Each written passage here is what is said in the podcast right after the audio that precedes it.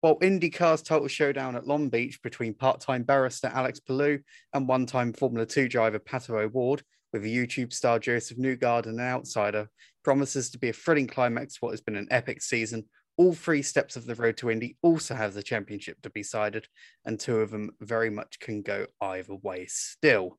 I'm Craig Woollard, and I'm here to chat about the road to Indy and the three championships can be decided across USF 2000, Indy Pro 2000, and the returning Indy Lights Championship with Alejandro Alonso Lopez. And Alejandro, it's, it's sort of been a little bit easy to, to forget the road to Indy, I suppose, this year um, from from our standpoint because I suppose there's just been so much else on uh, between Formula One and Formula Two and Formula Three and all the other championships, uh, especially around around Europe, uh, Formula Regional and all the various Formula Four championships as well. Yeah, true. We have had lots of action. Well, as usual. Perhaps last year we had less championships with Indy Lights not running due to COVID-19 pandemic. But yeah, they are back this year, and of course, even if we also focus on those championships taking place in Europe, we also have a look at what happens in the USA, and there we have all those championships: USF 2000, then Indy Pro 2000, and Indy Lights.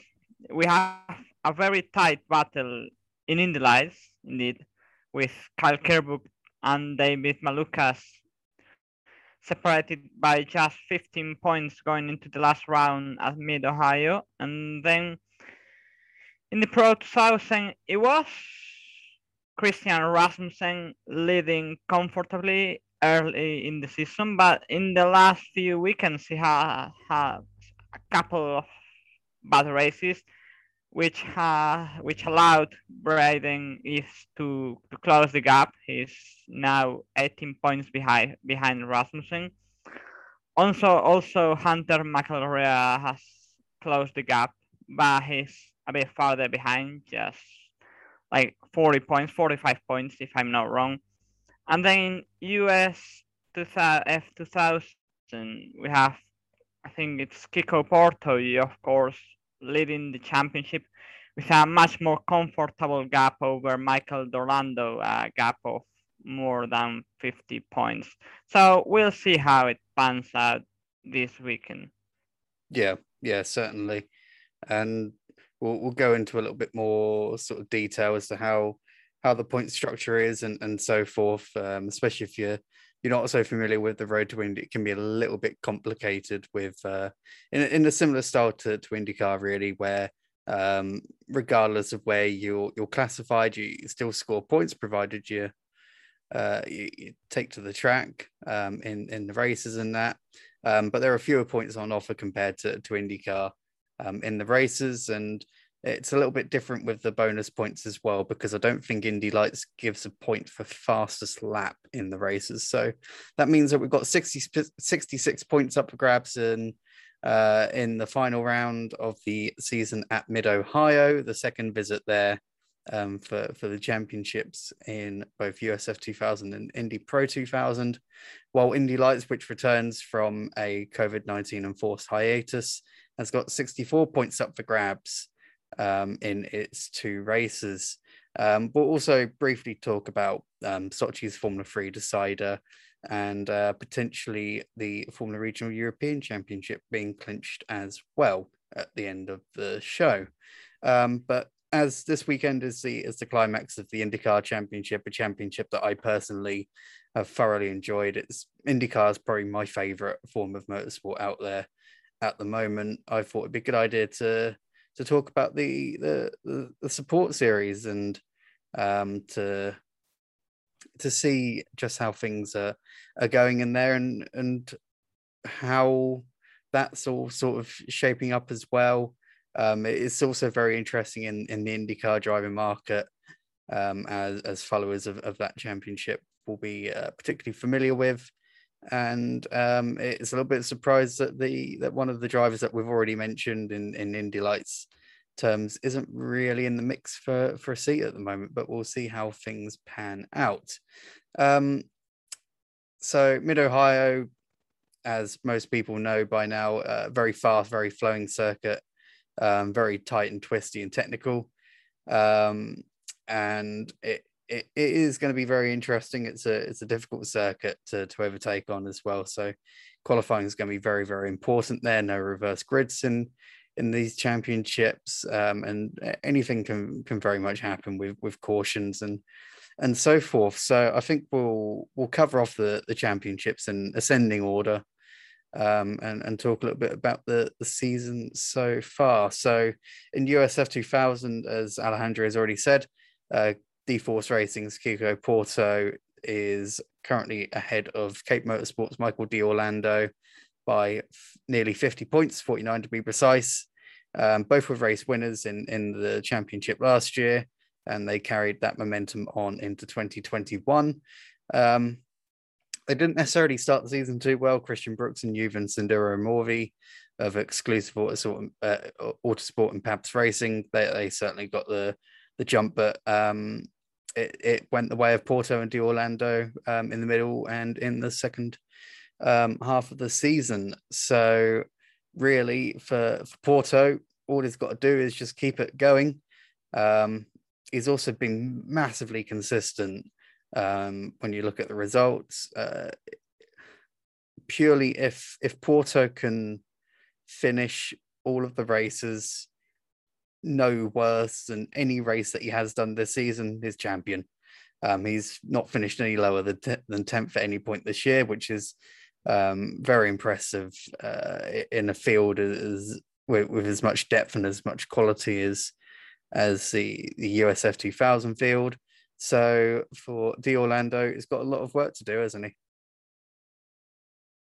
Yes, definitely. As you mentioned, uh, lowest finishing position by Porto is 10th in back in Alabama in the first race of the of the season. So yeah, it's gonna be tough for D'Orlando, but we will see. We will see what he can do. He is also it's also tougher for him because he had um, a rough weekend. He couldn't capitalize in both pole positions he, he achieved in New Jersey last time out. So things turned a bit difficult there for him, but I'm sure he'll give it all to try and get the championship. Yeah, yeah, certainly. Um, I mean, for for D'Orlando, I suppose what he's got to do is just try and gun for for two race wins and, and hope for the best at this point. Um, but it is going to be very tough. But um, I'm sure both drivers will be be looking to move forward into Indy Pro 2000 next year, which is the championship we'll talk about now. So a very nice segue there. Um, Christian Rasmussen, uh, as already mentioned, he, he's leading the championship um, with the Jay Howard Driver Development Program that he um, took the USF title with, and Braden Eves with Exclusive auto Autosport sits 18 points behind. Mathematically, five drivers are in contention, but realistically only two are because as soon as Rasmussen takes to the track in in both of the races is going to to rack up probably about 22 points which will put um, Hunter McElrea, Reece Gold, and Artem Petrov all, all out of uh, all out of reach. So um, it, it's certainly been uh, a strong season for for Rasmussen in in his rookie season. Um, whilst Eves has had to return from a horrible injury at Indianapolis sustained last year.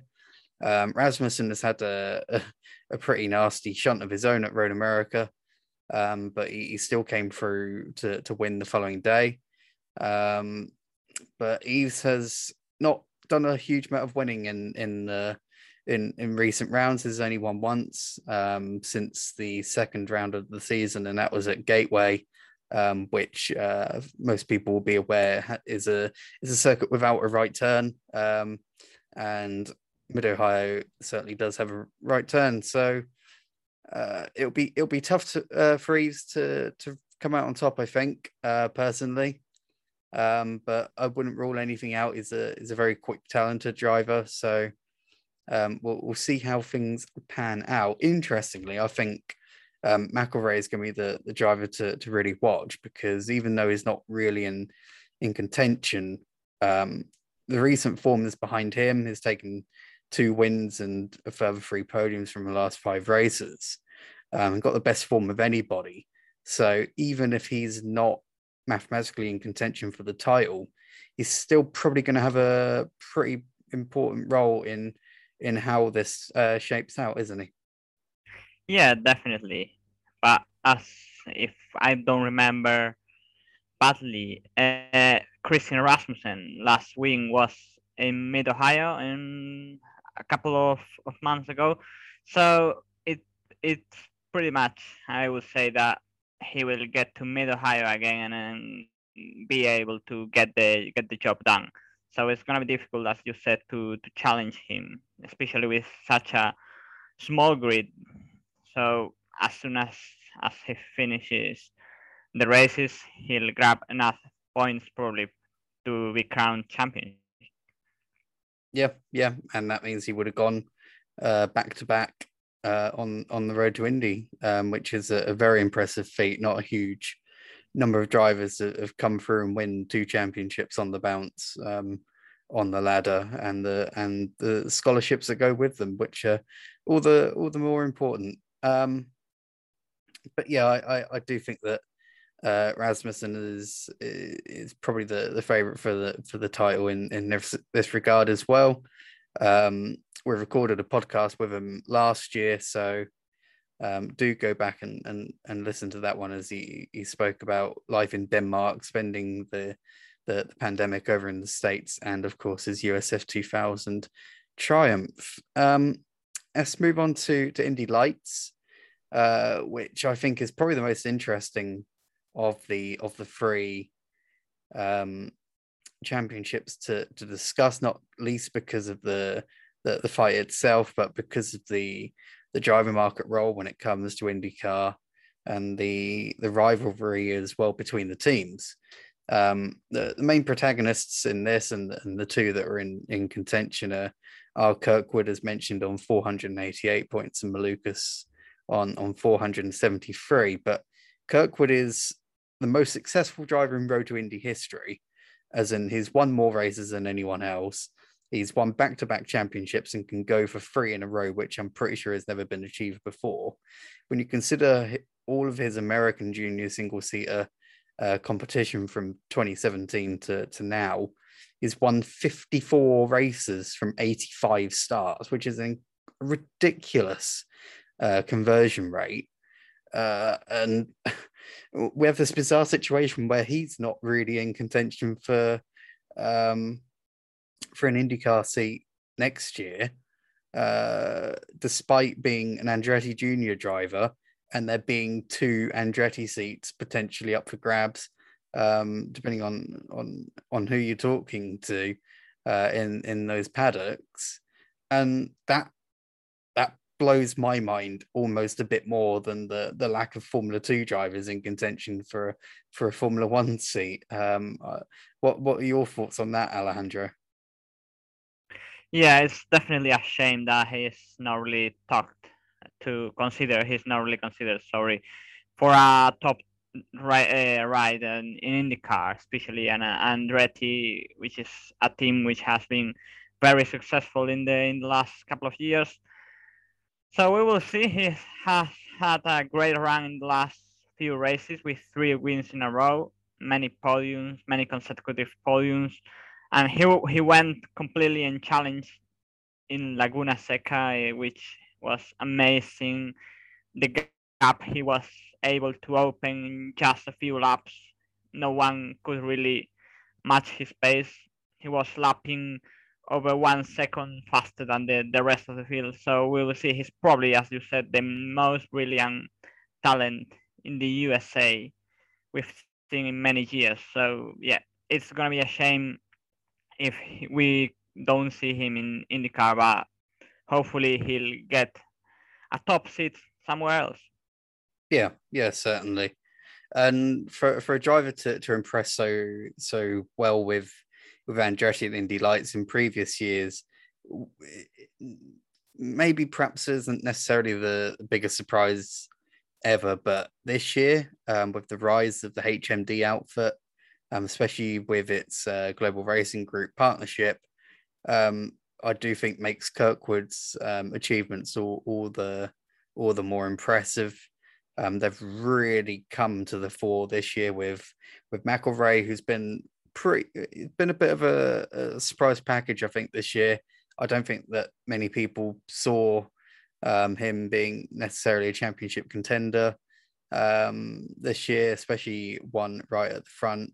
Um, and it took him a little while to to get going, but um, he, he really sort of overhauled Linus Lundqvist, who people may remember uh, obliterated the field in Formula Regional Americas last year. Um, and he's been really the, the only driver to, to challenge Kirkwood, especially over the last 12 races where he literally has been the only other driver to to win a race other than other than Kirkwood, who's who's won eight out of those 12 races, um, including uh, at Mid Ohio, which is where we're going. So um, it's a lot of work for, for Malukas to do, uh, for sure, especially up against uh, a driver as formidable as Kirkwood. But anything can happen in in Indy Lights, and I mean Kirkwood's made one or two uh, rare mistakes as well, namely at Road America where he ran wide and, and damaged his car. So um, I wouldn't consider that uh, this one's completely done and dusted yet. Um, but we should probably talk a little bit more about Malukas because he's, he's a driver who um, many believe will, will be an IndyCar next year, regardless. Um, and and like I said, I, I, was a little bit surprised that he was a, uh, a championship contender this year and such a such a strong uh, force to be reckoned with. Um, Alejandro, what do you make of Malukas's sort of year as a whole and and his prospects for for an IndyCar drive going forward, be it with with with whichever team that that might be. We we there's still quite a lot of uh, deals to be announced. Um, uh, uh, supposedly, well, al- almost certainly. Um, and it doesn't seem like we're going to necessarily get an answer this weekend at Long Beach. He a fairly good driver, so I think if things fall into place for him, he can do a, a good job in, in IndyCar. I mean, he has had a very good season this year. He already had experience, of course, but uh, last year also he did a very good championship in Formula Regional Americas. Probably he kept the trend going into this year. He kept the momentum, and that's why he was able to do such a, a great season. So we'll see. I'm confident that if all fall into place for him, he'll be able to be competitive in his in IndyCar rookie season. Yeah, yeah, certainly. And uh, a driver who isn't a title contender, but I think we should um, briefly mention anyway, is Devlin DeFrancesco because he's uh, heavily linked with a with an IndyCar seat for for next year after just one year at this level. Um, he sits, I think, it's sixth in the in the point standings as it stands after um, after a, a, year in Indy Pro 2000 as well. Um, after changing his plans following the outbreak of COVID 19. Um, but yeah, that that pretty much covers off the the road to Indy. Um, this year, it it it's going to be absolutely fascinating to see how that all pans out in Mid Ohio. Um, not this weekend, but next weekend. But we will talk about this weekend now, I think, um, because we've got some championships that can be decided. Um, well, one that absolutely will be decided, one that likely will be decided, and one that probably won't be decided, if that makes sense. Um, so, FIA Formula 3 at Sochi, and the rescheduled round um, after uh, Formula One was having to, to reduce its personnel um, numbers for Austin. Um, Dennis Hauger versus Jack Doohan. Um, Hauger's very much been the the force to, to be reckoned with this year. Um, um, but Doohan has had you know some pretty strong runs as well. uh, especially at Le Castellet and at Spa, namely in the wet. So, with the weather forecast for Sochi being damp, I think, to say the least. Um, uh, do you think that this championship is done and dusted, Alejandro, or can can Doohan uh, spring a surprise, especially if the weather is indeed very poor? Sadly, I think it's pretty much done. I mean, the gap is is considerably huge, even if there are many points to play, still to play, but to to get to score. But it's it's gonna be difficult. I mean, even if Prema had a terrible weekend, which I doubt because they've been very competitive in Russia in Sochi in the past. I think Hauger will manage to to get his talent out and to score enough points to clinch that title. So yeah, Doohan needs to keep pushing definitely. He has to give it all and try to, to win all the races starting from race one trying to, or even to get pole those four points might be crucial at the end of the at the end so he will need to to go all in and and wait for Hauger to have perhaps mechanical issues or something like that. That's probably I think that's the only thing or a crash being involved in a crash with other drivers that have nothing to lose because it's the last round and they want to impress because you know in, in motorsport racing you are as good as your last race. So there will be many people trying to decide their future and trying to get great results in the very last race to impress those teams they they wanna go with in the in the 20 22 season. So yeah, Doohan will have to to wait for that, and Hauger will need to ab- avoid those issues just to to be crowned as a champion. Yeah, yeah, certainly.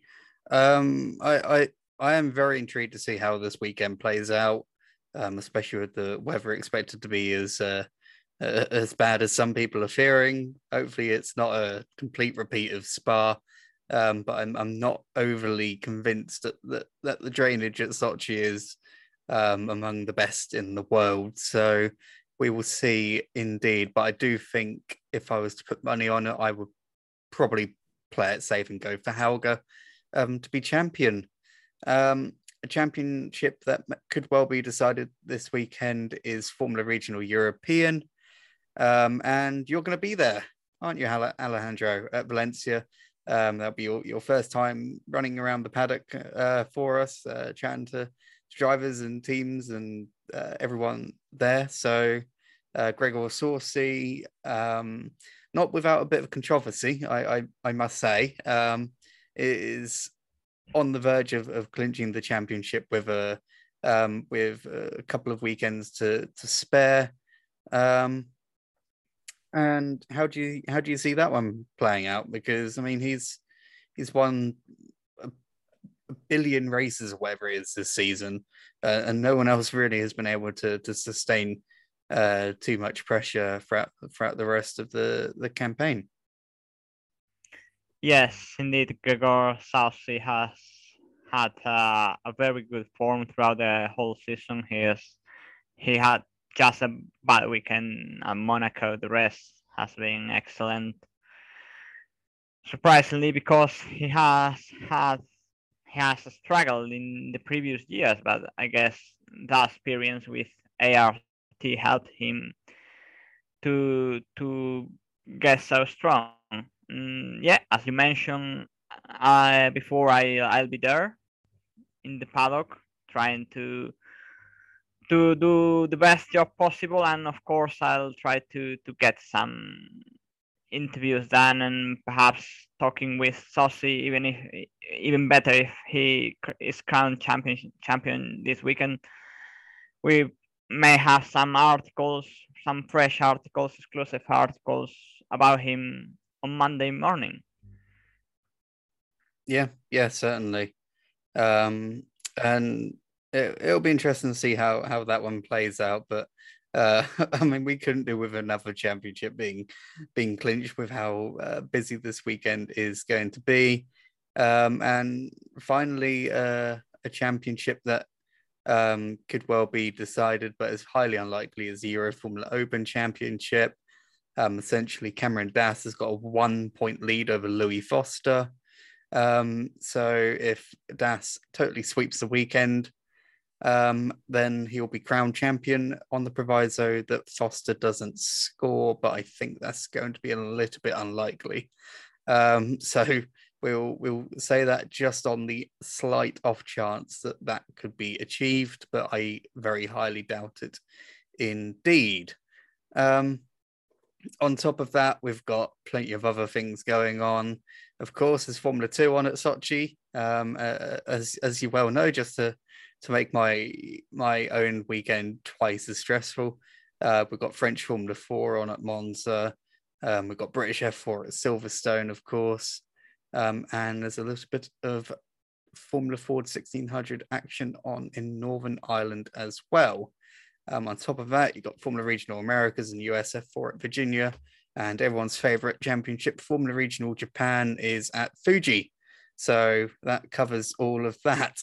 Um, but yes, do keep an eye out on, on formulascout.com. We will have um, news and reaction from the new champions, uh, open bracket, S closed bracket, just in case we do have multiple champions. Uh, we'll have all, all of the, the reports and the um, and some features going up after that for sure. Um, we will also hopefully have a interview planned, uh, a podcast interview planned at the start of next month, but I will keep the identity of whom that driver is under wraps for a little bit. Um, but that that'll be exciting nonetheless. Um, but otherwise, it is going to be a, a, very busy few days uh, for all of us, with, with several of us in paddock, several of us uh, remote paddocking, if you will, and um, everything else on top of that. But uh, that brings an end to this week's podcast. So have a fun time at Valencia, Alejandro. I will have a fun time at home and not at Sochi. Um, and uh, that's that. So at, at virtual virtual Sochi, it will be as always, of course. yeah, yeah. Uh, I I'm certainly going to need a beer or twelve after after after Sunday night. I think, um, but. We'll, we'll, see how things pan out and how quickly I can get uh, all my all my various features and and that done. I will certainly have a feature on the season of our new Formula Three champion um, in the works um, for sure. Um, but that's been the podcast for the for this week. We'll be back next week next week with um, well, I assume some reaction to uh, uh, the crowning of some new champions. Um, but we'll be back next week with another Formula Scout podcast.